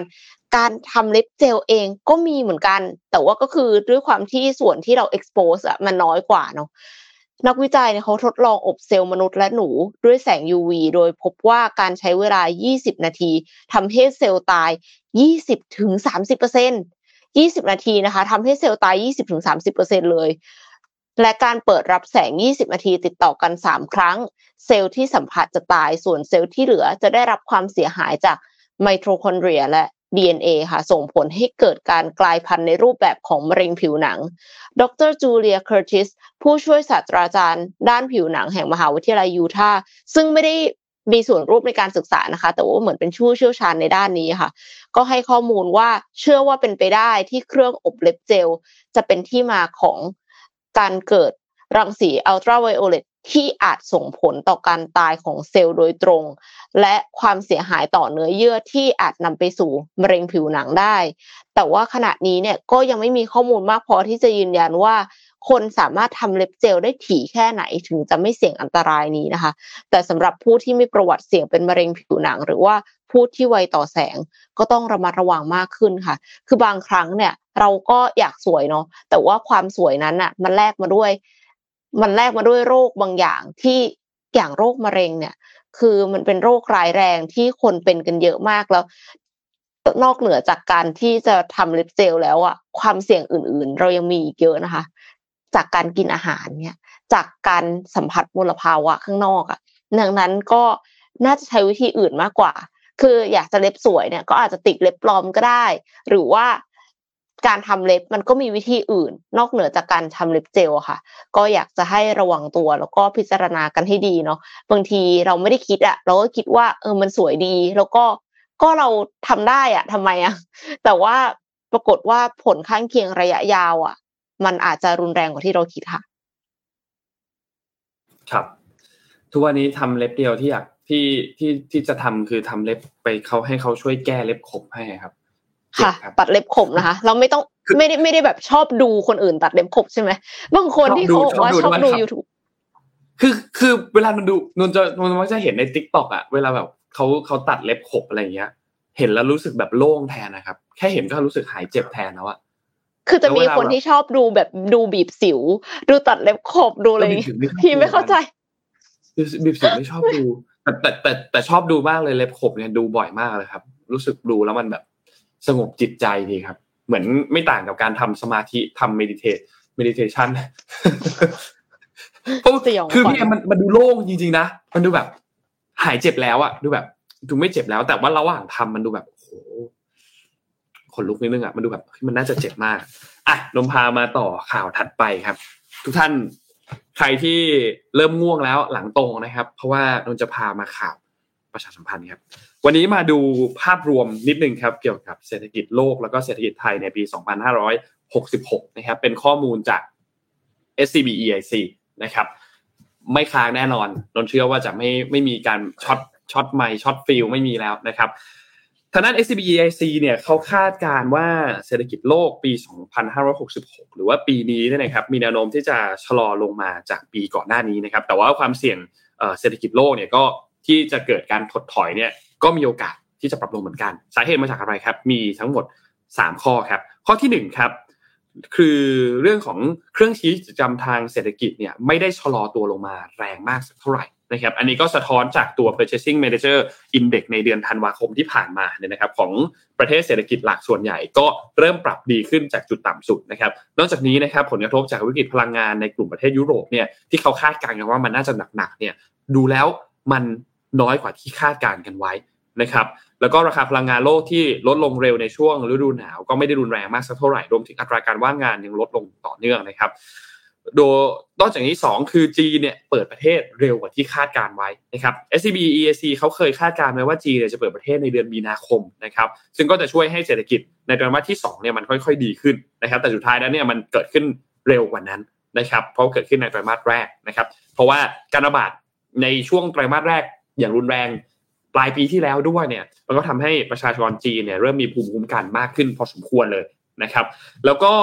สามครับคือทิศทางเงินเฟ้อโลกก็เริ่มชะลอตัวลงชัดเจนขึ้นนะครับทำให้ความกังวลเกี่ยวกับเรื่องของภาระทางการเงินที่ตึงตัวเนี่ยก็ปรับลดลงนะครับ เนื่องจากนโยบายทางการเงินโลกจะไม่ได้เข้มงวดไปกว่าที่ตลาดคาดการไว้นะครับ แต่อะไรก็ตามครับแม้ว่าทิศทางเศรษฐกิจโลกเนี่ยจะปรับดีขึ้นมาบ้าง แต่ว่าความไม่แน่นอนหลาย ๆ เรื่องก็ยังมีอยู่สูงนะครับ โดยเฉพาะอย่างยิ่งคือความขัดแย้งทางด้านภูมิรัฐศาสตร์นะครับ แล้วก็การแพร่ระบาดโควิดในจีนเองที่อาจจะทำให้เกิดการควบคุมมาตรการคุมเข้มอีกครั้งหนึ่งหรือเปล่า อันนี้ก็มีความเป็นไปได้นะครับ และแม้ว่าอัตราเงินเฟ้อโลกจะชะลอตัวชัดเจนมากยิ่งขึ้นจากอุปทานคอขวดที่เริ่มที่จะทยอย คลี่คลายแล้วเนี่ยนะครับแรงกดดันราคาสินค้าโภคภัณฑ์ที่ปรับตัวลดลง แรงกดดันอุปสงค์ที่ชะลอตัวลง แต่ว่าแนวโน้มเงินเฟ้อของโลกเนี่ยยังคงสูงกว่าเป้าหมายของธนาคารกลางในช่วงอีก 1-2 ปีข้างหน้านะครับตามราคาอาหารแล้วก็พลังงานที่สูงกว่าค่าเฉลี่ยในช่วงก่อนที่จะเกิดโควิดนะครับก็ส่งผลทำให้นโยบายทางการเงินเนี่ยยังตึงตัวนานต่อไปอีกช่วงหนึ่งนะครับ SCBAC เขาก็ประเมินว่า เฟดเนี่ยจะมีการขึ้นดอกเบี้ยนโยบายอีก 2 ครั้งในช่วงครึ่งแรกของปี ซึ่งคาดว่าน่าจะขึ้นครั้งละ 25 basis point นะครับสู่ระดับประมาณ 4.75 ถึง5%นะครับแล้วก็คงดอกเบี้ยไปตลอดช่วงที่เหลือของปีนี้นะครับก็พูดง่ายก็คือชะลอตัวการขึ้นดอกเบี้ยในระดับที่มันน้อยลงนั่นแหละนะครับนอกจากนี้ครับ พาดูที่ไทยบ้างที่ไทยเนี่ยในปี2566เนี่ยนะครับทาง SCB EAC เขาคาดการณ์ว่าจะเติบโตอย่างต่อเนื่องประมาณ 3.4%นะครับมีแรงส่งสำคัญมาจากภาคการท่องเที่ยวแล้วก็ภาคการบริภาคบริโภคของเอกชนนะครับสำหรับภาคการท่องเที่ยวเนี่ยเขาคาดว่านักท่องเที่ยวต่างชาติน่าจะมาเยือนไทยปีนี้ 28.3 ล้านคนนะครับจากความต้องการท่องเที่ยวไทยที่มีอยู่ยังเยอะอยู่นะครับประกอบกับอานิสงส์จากการยกเลิกมาตรการโควิด เป็นศูนย์ของจีนที่เร็วกว่าที่คาดการไว้เนี่ยทำให้คาดการกันไว้ว่า นักท่องเที่ยวจีนจะเดินทางเข้าไทยในปีนี้เนี่ยไม่ต่ำกว่า 4 ล้านคนนะครับก็จะส่งผลธุรกิจที่อยู่ในห่วงโซ่อุปทานของการท่องเที่ยวนะครับ พวกสายการบินโรงแรมบริษัททัวร์รถเช่าสปาเวลเนสต่างๆ การแพทย์ต่างๆเนี่ยนะครับ ก็จะค่อนข้างได้รับอันที่ส่งส์จากเรื่องนี้นะครับ และ ส่วนเรื่องของการส่งออกสินค้าของไทยเนี่ยมีแนวโน้มที่อย่างที่ทุกคนคาดการณ์กันไว้ครับ คือไม่ไม่ค่อยจะดีสักเท่าไหร่ภายใต้แนวโน้มของเศรษฐกิจโลกที่ชะลอตัวลง แล้วก็มีความไม่แน่นอนค่อนข้างสูงนะครับ อาจจะเจอกับแรงกดดันที่เพิ่มเติมจากการจัดเก็บภาษีนำเข้าของประเทศคู่ค้าสำคัญ อย่างเช่นยุโรปเนี่ยนะครับที่มีกฎหมายสินค้าปลอดการตัดไม้ทำลายป่า อินเดียก็จะเริ่มมี กฎเรื่องของภาษีบางอย่างที่จะเริ่มต้นในปีนี้ด้วยนะครับเขาคาดการณ์กันว่ามูลค่าการส่งออกของไทยเนี่ยจะขยายตัวเพียงแค่ 1.2%เท่านั้นในปีนี้นะครับส่วนเรื่องของเงินเฟ้อในไทยเนี่ยนะครับเขามองว่าผ่านจุดสูงสุดไปแล้วครับในไตรมาสที่ 3 ของปีที่แล้วคือปี 65 นะครับจากราคาพลังงานที่เริ่มชะลอตัวลง แล้วก็ขยายวงกว้างไปยังสินค้าหลาย ๆ ประเภทมากขึ้นนะครับก็จะเห็นการส่งผ่านต้นทุนจากผู้ผลิตสู่ราคาของผู้บริโภคมากขึ้นนะครับโดยคาดการณ์ว่าเงินเฟ้อในปีนี้เนี่ยน่าจะอยู่ที่ประมาณ 3.2%นะครับส่วนอีกประเด็นหนึ่งที่เราพูดถึงกันไปแล้วเมื่อกี้คือประเด็นเรื่องของการเลือกตั้งนะครับที่ต้องติดตาม เพราะว่าอาจจะกระทบต่อเสถียรภาพการเมืองไทยที่ส่งผลให้เกิดความไม่แน่นอนในเศรษฐกิจเกิดขึ้นได้นะครับ นอกจากนี้ครับก็มีเรื่องของภาวะการเงินไทยที่มีแนวโน้มตึงตัวขึ้นอย่างต่อเนื่องจากนโยบายการขึ้นอัตราดอกเบี้ยของที่ไทยนะครับ แล้วก็การชิ้นสุดมาตรการการต่ออายุ การลดอัตรานำส่งเงินสมทบเข้ากองทุนฟื้นฟูนะครับ แล้วก็การแข่งค่าของเงินบาทที่เร็วกว่าสกุลอื่นในภูมิภาคนะครับ ก็คาดการว่าทางด้านของกรงงในปีนี้เนี่ยจะขึ้นเบี้ยนโยบาย 3 ครั้งครั้งละ 25 basis point นะครับ ก็จะไปสู่ระดับ 2%ในช่วงสิ้นปีนี้นะครับ เนื่องจากว่าเศรษฐกิจไทยเนี่ยมีแนวโน้มที่จะขยายตัวอย่างต่อเนื่อง อัตราเงินเฟ้อทั่วไปยังคงสูงกว่ากรอบที่ทางด้านของธนาคารแห่งประเทศไทยเนี่ยมีการประเมินไว้นะครับ แล้วก็แนวโน้มของค่าเงินบาทเนี่ยนะครับ เงินบาทแนวโน้มที่จะแข็งขึ้นตามการอ่อนค่าของดอลลาร์สหรัฐ นะครับปัจจัยพื้นฐานของเศรษฐกิจไทยที่ดีขึ้น อันนี้ส่งจากการเปิดประเทศของจีน แล้วก็การที่เงินทุนไหลเข้าตลาดการเงินไทยนะครับเขาก็คาดการณ์กันว่าสิ้นปีนี้เนี่ยเงินบาทน่าจะอยู่ที่ประมาณ 31.5 ถึง 32.5 บาทต่อดอลลาร์นะครับอันนี้เป็นข้อมูลจาก SCB EIC ครับก็ขอบคุณข้อมูลดีๆด้วยครับช็อตไหมครับ ไม่ช็อตไม่ช็อตค่ะ ไม่ช็อต smoothมากเลยค่ะ มีคนคอมเมนต์ค่ะว่านนทำยังไง อยากจะทราบเออ ไม่รู้เหมือนกันครับอ่าจริงๆนะครับมันก็ไม่รู้เหมือนกันครับนนทำทุกอย่างเหมือนเดิมเลยครับ ห้องก็อยู่ห้องเดิม เน็ตก็ใช้อันเดิมนะครับ ไมค์ก็ตัวเดิมนะครับ โปรแกรมสตรีมก็โปรแกรมเดิมนะครับ ไม่รู้เหมือนกันครับ แล้วแต่วันมาครับ วันนี้วันจันทร์เอ่อ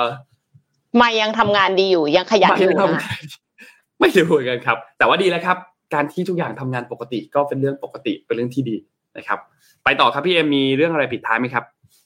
อ่ามีมีข่าวลือปิดท้ายนิดนึงค่ะ ข่าวลือของข่าวลือ Apple อ่าฮะค่ะ ค่ะ fanboy fanboy เตรียมฟัง ครับผม ค่ะน้ำมีอะไรรายงานฮะล่าสุดเกี่ยวกับ headset ของ AR VR ของ Apple ค่ะ The Information เนี่ยระบุว่าซอฟต์แวร์ที่ Apple พัฒนาอยู่จะทำให้การสร้างแอป AR ไม่จำกัดเฉพาะนักพัฒนาเท่านั้น แต่ว่าผู้ใช้งานทั่วไปก็สามารถสร้างแอปได้ แบบไม่ต้องอาศัยการเขียนโค้ด คือตอนนี้ทุกอย่างอะทำได้จาก prompt หมดถูกไหมคะ ไม่ว่าจะเป็นการสร้างภาพ การสร้างเพลง หรือว่าการ create อะไรที่ใหม่ ๆรวมไปถึงการสร้างแอปพลิเคชันที่เอาไว้ใช้กับ headset AR VR ด้วยนะคะ รายงานบอกว่าวิธีสร้างแอป AR สำหรับผู้ใช้ headset เนี่ยใช้งานโดยการสั่ง Siri ค่ะ Siri สั่ง Siri ให้สร้างแอป AR ออกมาได้เลยและแอปเนี้ยก็ยังสามารถเผยแพร่ผ่าน App Store ได้ด้วย ตัวอย่างคำสั่งเช่น สร้างแอป AR ที่มีสัตว์เลี้ยงเสมือนเดินไปรอบห้อง เอ๊ะเหมือนเหมือนนนมีแอปนี้หรอปะคะเออสัตว์เลี้ยงชื่อหมอนข้าง มีสัตว์เลี้ยงชื่อหมอนข้างครับแต่ไม่เสมือนครับ เป็นของจริงเลย ของจริงเลยนะคะ เตะปลั๊กได้นะคะ สามารถปิดเตะปลั๊กคอมเองได้นะคะถูกครับก็นอกนอกจากเครื่องมือสำหรับการสร้างแอปเนี่ย รายงานยังระบุว่า Apple เตรียมผลิตคอนเทนต์ AR VR สำหรับใช้งานใน headset แล้ว โดยเน้นไปที่แอปสุขภาพกับแอปออกกำลังกาย เอาจริงๆ ก่อนหน้าเนี้ย Apple ออกมาบอกว่า Metaverse อะไร Metaverse อะไรไม่ได้แบบเหมือนกับว่า ไม่ได้มีความสลักสำคัญอะไรอย่างงี้ใช่ไหมคะ แต่ว่าตอนนี้เนี่ยล่าสุดคือไปก่อนแล้วนะคะ เตรียมให้สั่งใช้งานจะสั่งสร้างแอปจาก Siri ได้อะโอ้โหล้ำมาก ก็ติดตามตอนต่อไปค่ะว่า เราจะสามารถเอามาเล่นได้ไหม หรือว่าเอาออกมาโชว์เหมือน Google ที่แบบโชว์การแต่งเพลง แต่ว่าไม่ยอมให้เราเล่น ครับ มีของต้องโชว์ไว้ก่อนฮะ จะให้เล่นหรือเปล่า ค่อยว่ากันอีกที โชว์ไว้ก่อนว่าฉันมีนะล้ำนะโนครับ เดี๋ยวนะฮะ มีอีกอันหนึ่ง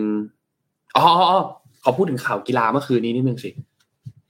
เนี่ยไหนๆมีคอมเมนต์ขึ้นมาพอดีเลย อะไรคะจะขิงอะไรคะไม่ไม่ไม่ขิงไม่ขิงเราเราเตะไปแล้วนนนนเตะไปเมื่อคืนวันคืนวันเสาร์เรียบร้อยแล้วก็ชนะเข้ารอบไปเรียบร้อยแล้วฮะแต่เมื่อคืนนี้มีทางด้านไบรตันกับลิเวอร์พูลคือไบรตันฤดูกาลเนี้ยฟอร์มดีมากนะไบรตันเจอลิเวอร์พูลฤดูกาลนี้เจอแล้วสามครั้งนะครับ เอ่อเจอกันที่ เจอกันที่แอนฟิลด์เนี่ยที่บ้านลิเวอร์พูลเนี่ยเสมอกันสามสามเจอที่บ้านไบรตันรอบแรกเนี่ยไบรตันชนะไปสามศูนย์แล้วก็เมื่อคืนนี้เจอที่บ้านไบรตันอีกรอบหนึ่งในบอลถ้วยเนี่ยนะครับ ก็ไบรตันก็ชนะไปได้สองหนึ่งแล้วก็นี่แหละครับ ถ้าเจออะไรแล้วช้ำใจให้ท่องไว้ครับมิโตมะครับมิโตมะปีกซ้ายชาวญี่ปุ่นของทีมไบรตันตอนนี้เนี่ยฟอร์มดีมากเมื่อคืนนี้ก็ยิงประตูชัยให้กับทีมด้วยนะครับ แล้วไม่รู้ นนขอโทษแฟนลิเวอร์พูลไว้ก่อนเลยนะฮะแต่เมื่อคืนเนี้ย ทางซ้ายอะ ที่ไบรตันเลี้ยงจี้เข้าไปอะแล้วแบ็คขวาของลิเวอร์พูลเป็นเทรนต์ อเล็กซานเดอร์อาร์โนลด์เนี่ย ผ่านตลอดเลยฮะเลี้ยงจี้เข้าไปปุ๊บแปะผ่านตลอดผ่านตลอดเหมือนไม่มีกองหลังเลยครับ แล้วก็เมื่อวานนี้จริงๆต้องบอกว่าเกมสนุกนะทั้งสองฝั่งแลกกันสนุกพยายามเร่งจังหวะกันทั้งคู่ก็แลกกันสนุกพอสมควรก็เอาใจช่วยครับไบรตันปีนี้ฟอร์มค่อนข้างดีครับ แต่ว่าเหมือนจะมีปัญหาเรื่องนักเตะคนหนึ่งไคเซโดที่เป็นกองกลางตัวรับ อาจจะย้ายทีมในช่วงตลาดเนี่ยกำลังจะใกล้จะปิดแล้วเนี่ยนะครับ ส่วนลิเวอร์พูลอดทนนิดนึงครับ นักเตะหลาย ๆ คนอาจจะกำลังกลับมาฟอร์มดีนนท์ชอบตัวกองกลางตัวรับของลิเวอร์พูลคนหนึ่งมากเลยที่เป็นตัวมาตัวเด็กๆชื่อไบเซติกเนี่ยโหเก่งมากเลยเบียดทางด้านฟาบินโยเป็นตัวจริงได้ด้วยก็ อันเนี้ยนั่นแหละครับ ก็เอาใจช่วยครับลิเวอร์พูลครับ เดี๋ยวมันเราจะมีผ่านกิจกรรมไปด้วยนะคะ นนท์ใช่ครับมีเราลืมกิจกรรมด้วยว่าค่ะพัฒมีนากิจกรรมองอีค์กกอัรนหนึ่ไปงกับครับ NT ค่ะ ถูกถูกครับ ถูกครับ นี่ฮะเดี๋ยวนนท์กำลังนนท์กำลังเปิดตัวข้อมูลอันนี้อยู่สักครู่นะฮะอย่าเพิ่งหนีกันไปไหนนะคะ เรามีกิจกรรมชิงรางวัลด้วยค่ะ เป็นเซตหมอนรองคอพร้อมผ้าปิดตาจาก NT Metro Service มูลค่า 400 บาทค่ะ ต้องทำยังไงคะนนท์นี่ครับคืออยากจะเชิญชวนแฟนๆทุกแฟนรายการทุกท่านเนี่ยนะครับ มาร่วมกิจกรรมอันนี้นะครับ คือตอบคำถามคือง่ายมากสแกนตัว QR code ตัวนี้นะครับแล้วก็มาร่วมตอบคำถามว่าสินค้าและบริการใดของ NT ที่คุณจะเลือกใช้เพื่อพัฒนาองค์กรของคุณในปี 2023 แล้วก็บอกเหตุผลนะครับ ผู้ที่ตอบคำถามถูกต้องเนี่ยตามเกณฑ์การตัดสิน 30 ท่านนะครับ ก็จะ ได้รับของรางวัลนะครับ เป็นเซตหมอนรองคอพร้อมกับผ้าปิดตาจาก Entro Metro NT Metro Service นะครับ มูลค่า 400 บาทนะครับ รวมแล้วเนี่ยมูลค่าของของรางวัลคือ 12,000 บาทนะครับ ก็สงวนสิทธิ์ให้รางวัลเนี่ยหนึ่งท่านต่อหนึ่งรางวัลเท่านั้นนะครับ สามารถที่จะเข้าไปลงทะเบียนสิทธิ์ได้เลยนะครับ จากตัวสแกนตรงนี้เลยนะครับ หรือว่าจะไปทิ้งลิงก์ที่เอ่อเข้าไปตามลิงก์ที่สมบูรณ์เนี่ย ทิ้งลิงก์ไว้ก็ได้เช่นเดียวกันนะครับ ที่สำคัญคือพอท่านเข้าไปลงทะเบียนเรียบร้อยแล้วเนี่ยอย่าลืมกดแคปหน้าจอตัวหลักฐานให้เรียบร้อยด้วยนะครับ เพื่อที่จะได้เก็บข้อมูลเป็นหลักฐานไว้นะครับ สามารถเข้าไปร่วมกิจกรรมกันได้ตั้งแต่เริ่มต้นวันนี้นะครับ วันที่ 30 มกราคม ยาวไปจนถึงวันที่ 6 กุมภาพันธ์นะครับ ก็ระยะเวลาประมาณ 1 สัปดาห์ก็จะสิ้นสุดวันที่ 6 กุมภาพันธ์ตอน 6 โมงเย็นนะครับ แล้วก็ประกาศรายชื่อในวันที่ 10 กุมภาพันธ์นะครับ เพราะฉะนั้นใครที่อยากเข้าร่วมสนุก ก็สามารถที่จะเข้าไปร่วมสนุกในกิจกรรมในครั้งนี้ได้นะครับอย่าลืมครับคำถามคือสินค้าและบริการใดของ NT ที่คุณจะเลือกใช้เพื่อพัฒนาองค์กรของคุณในปีนี้ 2023 หรือ 2566 แล้วก็บอกเหตุผลนะครับ เข้าไปร่วมเล่นกิจกรรมกันได้นะครับ ค่ะ ก็ไปชิงเซตหมอนรองคอพร้อมผ้าปิดตาจาก Entry Metro Service มูลค่า 400 บาทกันได้เลยค่ะ ครับ วันนี้น่าจะครบถ้วนไหมคะนนท์ น่าจะครบถ้วแล้วครับ วันนี้น่าจะครบถ้วแล้วครับ ก็ใครที่ติดตามฟุตบอลเอ่อช่วงนี้เนี่ยกำลังจะปิดตลาดแล้วนะครับ ตลาดซื้อขายเดือนมกราเนี่ยจะถ้าตามเวลาบ้านเรานะครับ ก็จะเป็นวันที่ 1 กุมภาพันธ์ตอน6โมงเช้านะครับ ก็จะปิดตลาดใครทีมไหน ลุ้นซื้อตัวลุ้นรอนักเตะขายนักเตะยืมนักเตะอยู่เนี่ยก็รอติดตามกันได้นะครับ วันนี้ ขอบคุณทางด้าน SCB ครับผู้สนับสนุนแสนใจดีของเรานะครับ ขอบคุณ SCB มากๆนะครับ และก็ขอบคุณที่คอยสนับสนุนพวกเรามาอย่างยาวนานนะครับ และแน่นอนครับ ขอบคุณ NT บริษัทโทรคมนาคมแห่งชาติ สร้างอนาคตด้วยเทคโนโลยี True Next True Technology ผู้สนับสนุนหลักทั้งสองท่านของพวกเรานะครับ รายการ Mission Daily Report นะครับวันนี้ขอบคุณท่านผู้ฟังทุกท่านด้วยนะครับ ที่ติดตาม MDR ในทุกๆเช้านะครับ ก็ พบกันใหม่อีกครั้งหนึ่งในวันพรุ่งนี้วันอังคารที่ 31 มกราคมนะครับ วันนี้เราสองคนลาไปก่อนครับ สวัสดีครับ สวัสดีค่ะ Mission Daily Report start your day with news you need to know